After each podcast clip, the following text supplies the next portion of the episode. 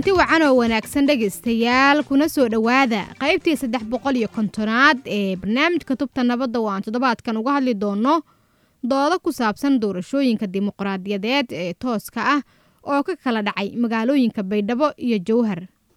Toddobaadkii hore waxaa magaalooyinka jowhar iyo baydhabo lagu kala qabtay kulamo dood wadaag ah oo ku saabsanaa hannaanka doorashooyinka tooska ah ee ay bulshadu dooranayso hogaamiyaashooda deegaanka iyo guud ahaanba dalka iyo doorka ay tahay in bulshadu ay ka qaadato.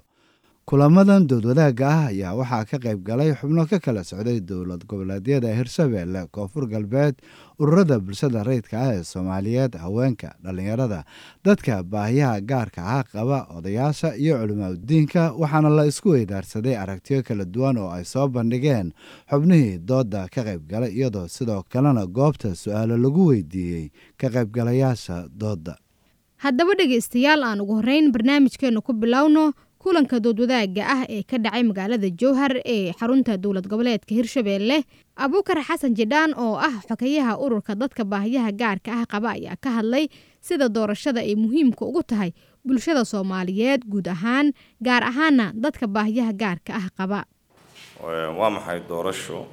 Doorasho waxay ka bilaabataa shaqsiyadda ruuxa bini aadanka awalkiisa markuu qaangaaro waxaad u gudbaysaa magaalada aada degan tahay amba bulshada aada ku dhex nooshahay waxaad ka dalbanaysaa ruux horumarin kara faamilka ku nool magaaladaas amba bulshada ku nool qofba siduu u garanayo in uu hogaamin karo kuna hogaamin karo horumar nabad iyo wanaag intiisa badan ruux bini aadan oo dhammaystiran ma jiraan laakiin inti ugu badan ku hogaamin karo. Marka doorasho waa noocaas. Haddii aan u soo gudogalo maxaa ka faa'iiday isu imaadkan bulsho? Waxaan ka faa'iiday aragti aan hore u qabin oo ah dadku inay aragti isweydaarsan karaan saliim ah oo ku saabsan doorashooyinka hadda soo socda. Waxay faa'iide ii leedahay oo aragti ahaan iyo farxad ahaan waxaan rajaynayaa oo aan ka filayaa oon ka faa'iiday in maaragtay waddadii dalku uu horumar ku gaari lahaa ififaalaheeda inuu ii muuqdo.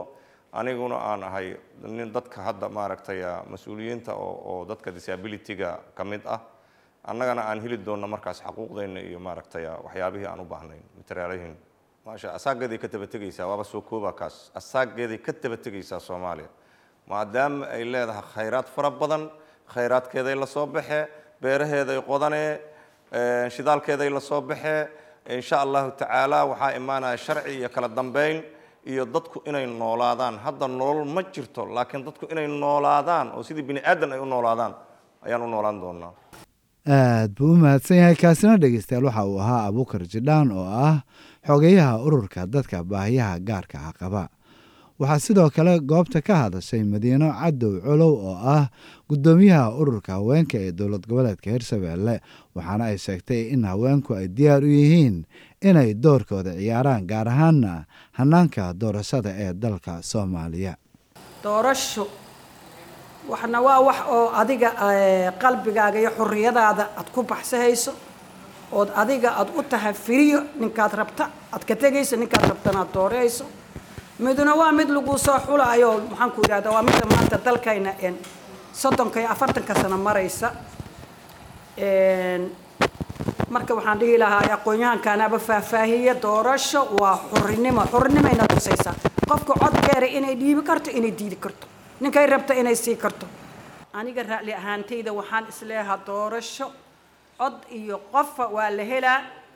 Haddana aada iyo aad waxaan buu soo dhawaynaynaa dadkii doorashada muxuu aheetood ama dadkii madaxdii kala dugneed oo dalka soo marta maanta waa shirsan yihiin sagaal qofood oo ma dhaafaana waxaan ka codsahaynaa inay ummadda soomaaliyeed danteera iyagoon danahoora fiiriyin inay maxaan ku idhaahdaa ay ka shaqeeyaan waxaana filaynaa sanadkan ilaahay hadduu yidhaha inaan doorasho qof iyo cod heli doonno. Amnigaa u horreeya mar hore waata la yidhi amnigaa u horreeya amniga hadda ka soo sheegansana doorasho qod iyo cof waa helaynaa. Insha allahu iyo xisbiyo lagu kalsoon yaha doorasho waa ummadoo heshiisa marka hoob inay madaxda sarrayso oo wax noo soo qabahayso aan ka helno heshiis. Ummadda soomaaliyed u dan eh. Waxaan leeyahay waxaan ka uga gudbi karnaa inaad maanta qof allaalo qofta jowhar aad ku dhalatee jowhar jooga aad codkeera jirsan karto. Adna codkaaga siiyayso odoon aan heer hebel uga doonayn kalsoonidaada uga doonahayso aan soo jiidi karna. Waxaana wada aaminsannahay gobolkan shabeellada dhexe dadka u dhashay haddii wax la siiyo inay wax kala qaadan karaan taasaan aaminsanahay. Bulsho iskaashato fikirkeeri isku darato wax islaafsataan nahay waana ku faraxsannahay barnaamijkan aad iyo aad waxay ii leedahay aniga maadaaman aan ahay dadka muxuu ahetood ololeeya ambase nabadda rabta amba doorasho qof qof iyo codar rabta. Aad iyo aaday muhiimad iigu tahay in bulshadii inta laysu keeno maanta aan gudubsanno muxuu ahetood fikirka oo noo kala duwan aan isu keensanno. Aad iyo aaday muhiim iigu tahay. Soomaali waxay muhiim ugu tahay ummad oo walaalaa ummad oo wada nabada ummad oo wax isla leh ummad awoodda ay ka dhexaysaan wada naqanaynaa taasina dhegeystayaal waxay ahayd madiine cadow oo ah guddoomiyaha ururka haweenka hirshabeelle welina dhegaystayaal waxaad la socotaan qaybtii saddex boqol iyo kontonaad ee barnaamijka tubta nabadda. Oo aan toddobaadkan uga hadlayno doodo ku saabsan doorashooyinka dimuqraadiyadeed ee tooska ah oo ka kala dhacay magaalooyinka baydhabo iyo jowhar waxaa kale oo dooda magaalada jowhar ka aragti dhiibtay nabadoon maxamed xasan oo ka mid ah odayaasha dhaqanka ee deegaanada hirshabeelle waxaana uu isaguna ugu horeyn tilmaamayaa in doorasho dimuqraadi ah ay qeyb weyn ka qaadan karto horumarka bulshada gaar ahaana dhinacyada cadaaladda iyo horumarka. Adiga aad soo xulahayso ayaa doorahaysa. Doorasho taasaa la yidhaahdaa laakiin waagaas waxay ahayd sifooyinka doorashada laga rabo dowladnimada ah taamay ahayd waa u buuxday. Hadday tahay amnigii hadday tahay tirakoobkii hadday tahay asxaabtii intaba waa u dhammayd waxay u baahan tahay waxyaabo badan oo hadda na hortaagana u baahan tahay. Kow waa amniga in la sugo amniga waa in la sugo.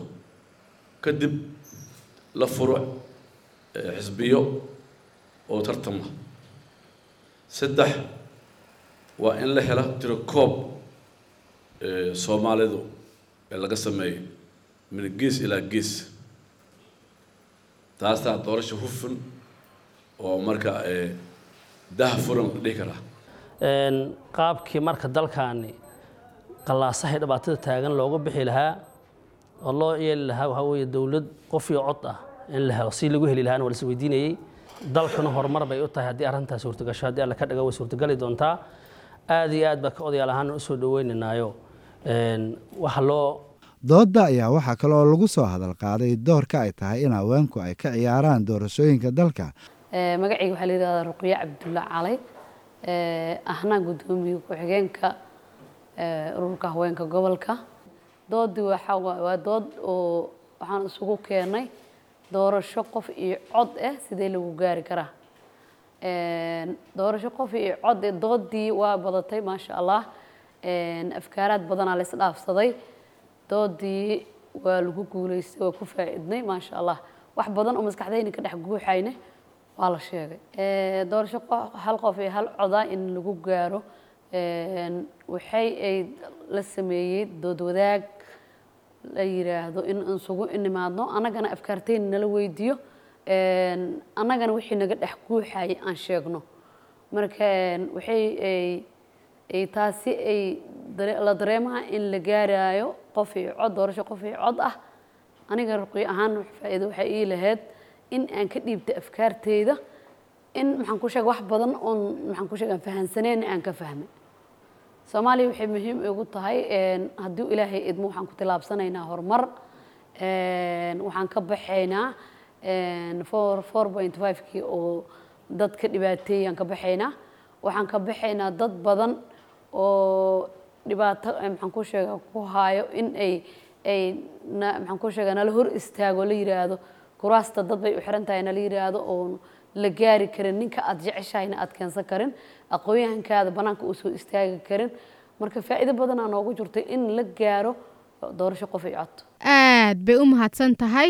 Dood taas la mid ah ayaa waxaa kaloo iyadana lagu qabtay magaalada baydhabo ee xarunta dowlad goboleedka koonfur galbeed iyadoo xubnaha ka qayb galay dooddaasi ay si saraaxad leh uga doodeen hanaanka dimuqraadiyadeed ee la doonayo inay ku qabsoomaan doorashooyinka dalku.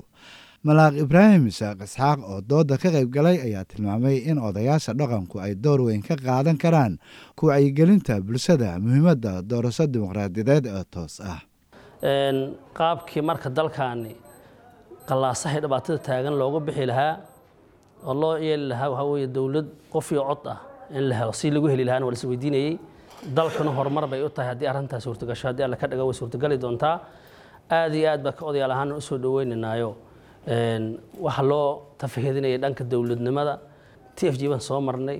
Waxaan ka soo gudbinay waxyaabo la yidhahdo faction leaders badan marka maanta waxaan taaganahay meeshii ugu ficneyd mustaqbalka iyaga waxa weeye waxaan leenahay meeshii ugu ficneyd baa la maraya iyada dila muuqda dowladnimo ku soo dhow soomaaliya insha allah. Guulna waan u rajeynaya insha allah. Aadna waan ugu faraxsanna waayo sababta ah qof kasta ayaga wuxuu la baxaya xoriyadiisu qaadanaya codkiisa qof rabu siisanayaa qof alaal qofkii la doorto ummadda doorata dalkii waxa weye hogaaminaya hogaankan markaasu ficnaanaya reer hebelka iyo qurunka iyo qabyaaladda lagaga baxayaa wax badan bay dalkan muhiim u tahayo aad iyo aad iyo aad baan anagu waxa weye ugu riyaaqayna insha allah in laga gudbo howlahaani waxa weeye reer hebelka iyo aan kheerka lahayn. Aad baan u mahadinayna insha allah. Aad buu u mahadsan yahay kaasina dhegaystayaal waxa uu ahaa malaaq ibraahim isaaq oo ka mid ah ka soo qaybgalayaasha doodii lagu qabtay magaalada baydhabo waxaa sidoo kale doodda ka dhacday magaalada baydhabo ka hadlay maryan samaan oo ka tirsan ururada haweenka ee koonfur galbeed ee soomaaliya waxaana ay sheegtay in haweenku ay baahi u qabaan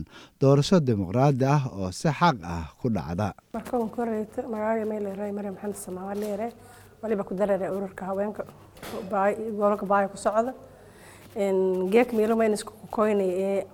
Waliba ku doodanay doorkii ee lata cod qof markii la deera doorasho codi qof eh.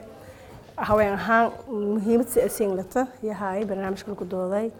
Unaqaas ahaan haween hobuna madii nagate doorasho qof iyo cod eh eeda muhiimninka eta maadaama madii doorasho qof iyo cod la deera haweenka hobuna isjaraxo korna gudoomi gobol iyo gudoomi degmaduna sharaxan wal dhaqaaleen sitnan hiro iyo jaran.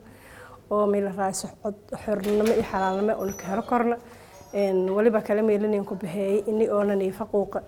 Habartun qabiil hebel oo qabiil hebelna qaba la erawyo meel ku bahaas wali kala meelinayn ku bahaas ini oo qabiil ahaan bana niindiida bilaanba mana sometimes. Qabiilada qaar bilaantaba waliyo iyo dhalna dhalan haato iyo an rayaan ma ogol ini oo iyo walnagata waxaana siita horta meel ku bahaan ini qabiilna taagareeya meel ku bahaas ini dhaqaalana reexya meel ku bahaas marka fursado badan oo hata nooma qonneeya iyadan ku helaan marka saas daraadii waliba ilaahay ku rajeena ini oo iyada nagata inin la helo doorasho codi qof ah muhiimadaas hortana neelata meelangeeg waliba ku qayb galay dad badan oo bulshada qeybasha shal duwan sida malaaqyadii dadkii oo gaarka qabeen ururka haweenka wariyaashii ada dhammaan waliba ku qayb galeen dad badan oo bulshada qeybasha shal duwan oo bulshadana dhagteena qiimo badan kale iyo meelaha ku qayb galeen. Taasaytiina waliba ka tusaasay sida baahalanka qaba inay la hela doorasho qof iyo cod eh aad bay u mahadsan tahay taasina dhegeystayaal waxay ahayd maryan samaan oo ka tirsan ururada haweenka ee dowlad goboleedka koonfur galbeed kana mid ahayd ka qaybgalayaasha doodda lagu qabtay magaalada baydhabo ee ku saabsanayd doorashooyinka dimuqraadiga ah ee dalka iyo doorku haweenku ay ka ciyaari karaan. Hase yeeshee aan markan ku yara nasanno hees ku saabsan hanaanka doorashooyinka dalka karka dadaada haddii aan ka dabraynin isdiwangeli buugo kaar diyaarsan ka qaado